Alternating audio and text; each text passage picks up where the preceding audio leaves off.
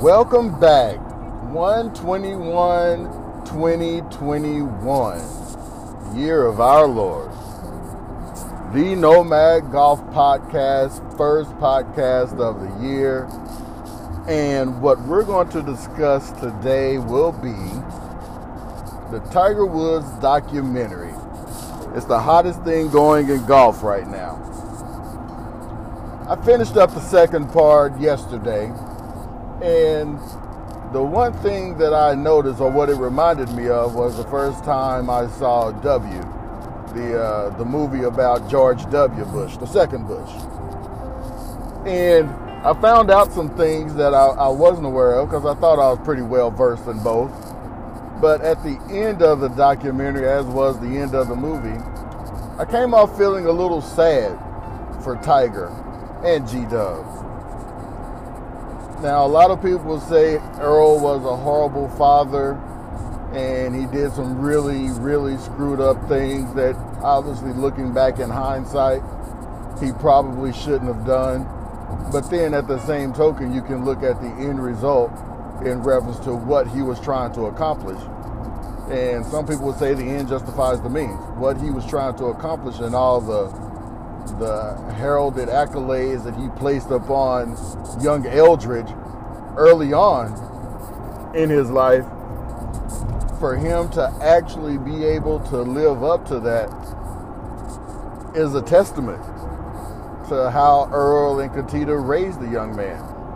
But then on the, the flip side, the womanizing and things of that nature that he went through and what he saw with his father, some people can say those things are cyclical because it's like growing up in a house with maybe an alcoholic or a drug addict.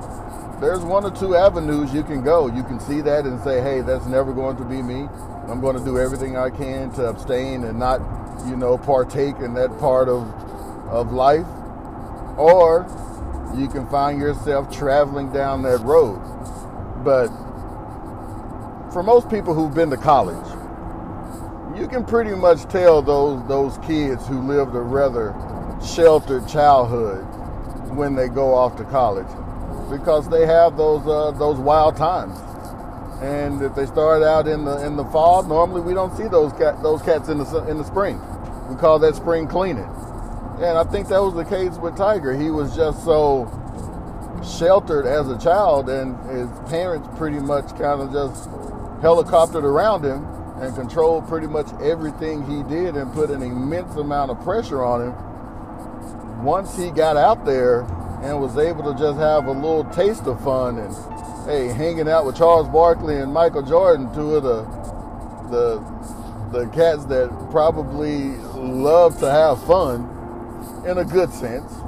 They did everything that you probably wanted, that you probably thought a rock star or a superstar athlete would do. And their go-to place is Vegas, Sin City. It has that name for a reason.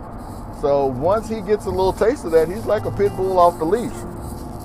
So we can understand that. But one of the things that Earl also told him is that, hey, he didn't think he was ready to get married.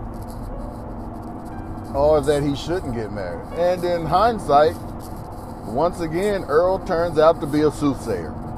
Because it looks like he probably shouldn't have gotten married but to play devil's advocate, everything that Tiger has gone through and everything that what my old teacher used to say makes those onion skins, meaning things that you go through in life that creates the person who you are, creates your personality, your character. We wouldn't have the Tiger we have today where everybody seems to be in love with him because he's much more personable because it seems that he appreciates you know, the smaller things, the friendships and relationships he's able to build uh, more, at least on the outside looking in. It seems that he's willing to take these younger kids under his wing. Uh, he's talking more to the media. He's talking more uh, to the fans. So I think Tiger had to go through those things. He had to hit rock bottom in order to be the Tiger Woods who we see now and looks like maybe this chapter of his life for him may be even more fun and more enjoyable for him than the previous chapter with him winning all the golf tournaments and him winning all the majors because I'm sure it had to be exhausting. But one thing that I didn't know, what I also found somewhat funny or, or amusing, was Katita's nickname for Lefty. Because we know back in the day, Phil wasn't big on working out and he wasn't drinking the coffee. You know, sometimes you couldn't see his belt buckle when he had his shirt tucked in. And instead of calling him Lefty, she called him Hefty. So that's where it started. But the thing was, I mean, Phil was six years younger than Tiger, so and he was a SoCal kid too. So Tiger had opportunities to compete against the older Phil, and he also had opportunities to try to break some of Phil's records because he was he was at some point during that time because Phil was a well-known name in SoCal. He was chasing some of some of Phil's records too. So that's kind of where the rivalry uh, sounds like it began. But then look at it now. Look at the appreciation they appear to have with one another now. Which, if Tiger hadn't gone through what he went through, I don't think they would be able to have the type of relationship that they currently have. And with that being said, I think that's good for golf. Because unlike football and basketball, I'm not really a big fan of hanging out with your opponents and things like that. But in golf, you're you don't have the helmets on. The crowds are more engaged with what you're doing.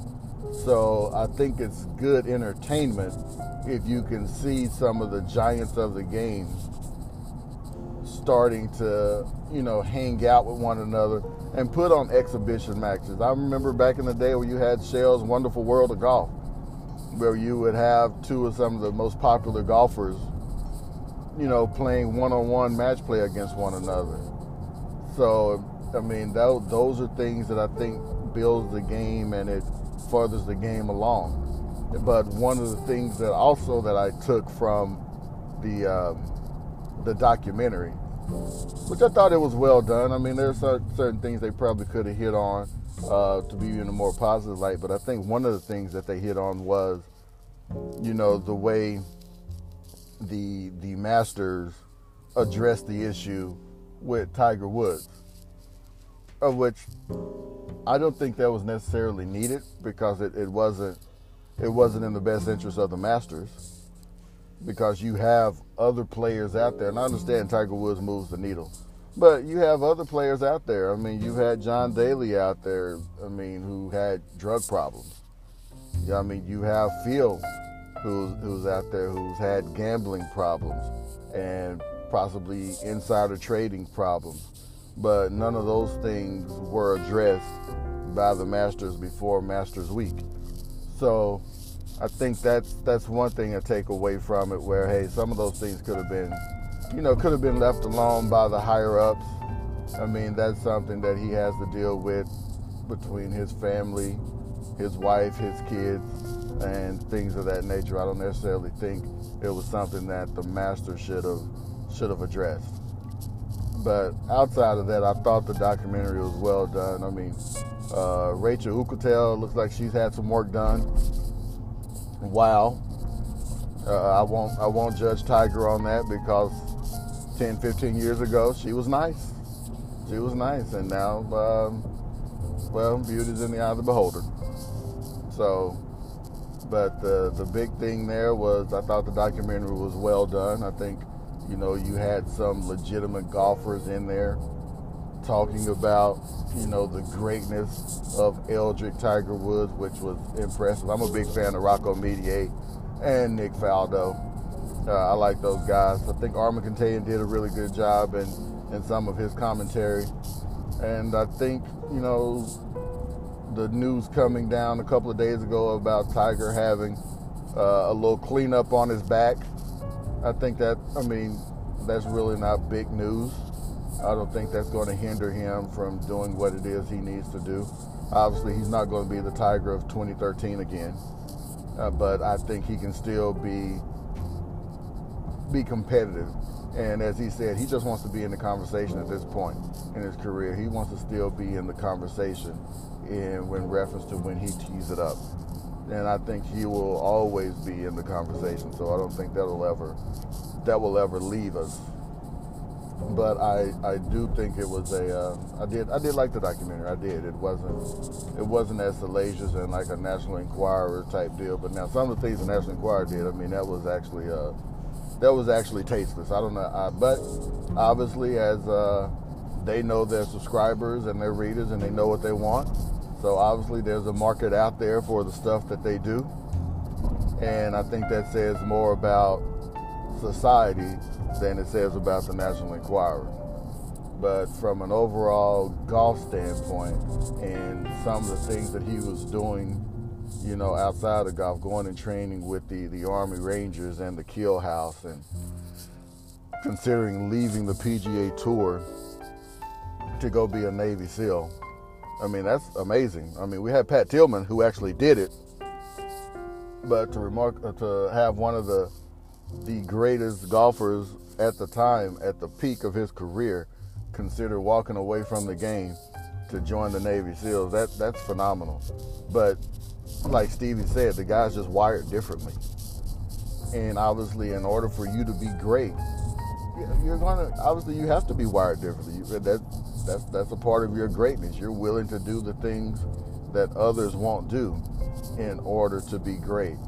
So with the the looking back on, on Earl Woods, obviously he knew what he had early on, and he cultivated that. And some people would frown upon the way he went about doing his business, but I think there's no doubt that obviously Earl loved Tiger and Tiger loved Earl. There's no doubt about that. And the end result was, it, well, there's not an end result because the book isn't finished yet.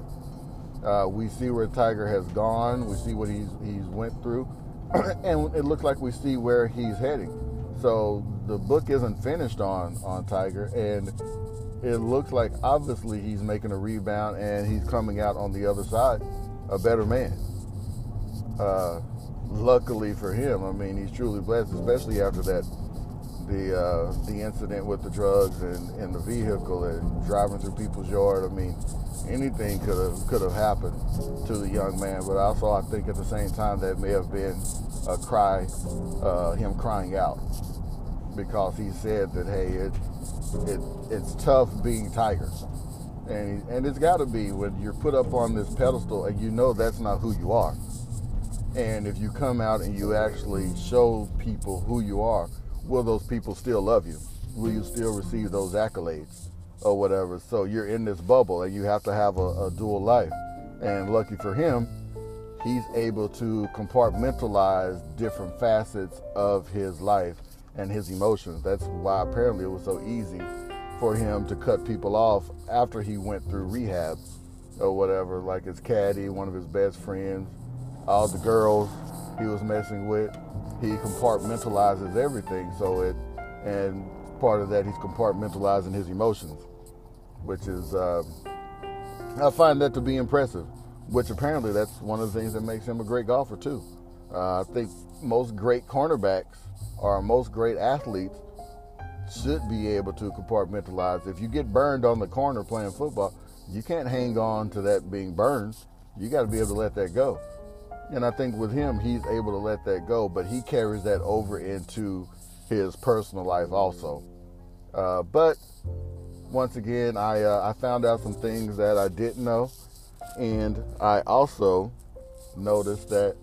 I mean, I feel I feel a little sad for Tiger, and what and it's hard to say you feel sad for a guy who's almost a billionaire, but if you just look at it from the money standpoint, yes, he's successful, but as a human being and what he had to go through mentally and emotionally as a human being, it was tough.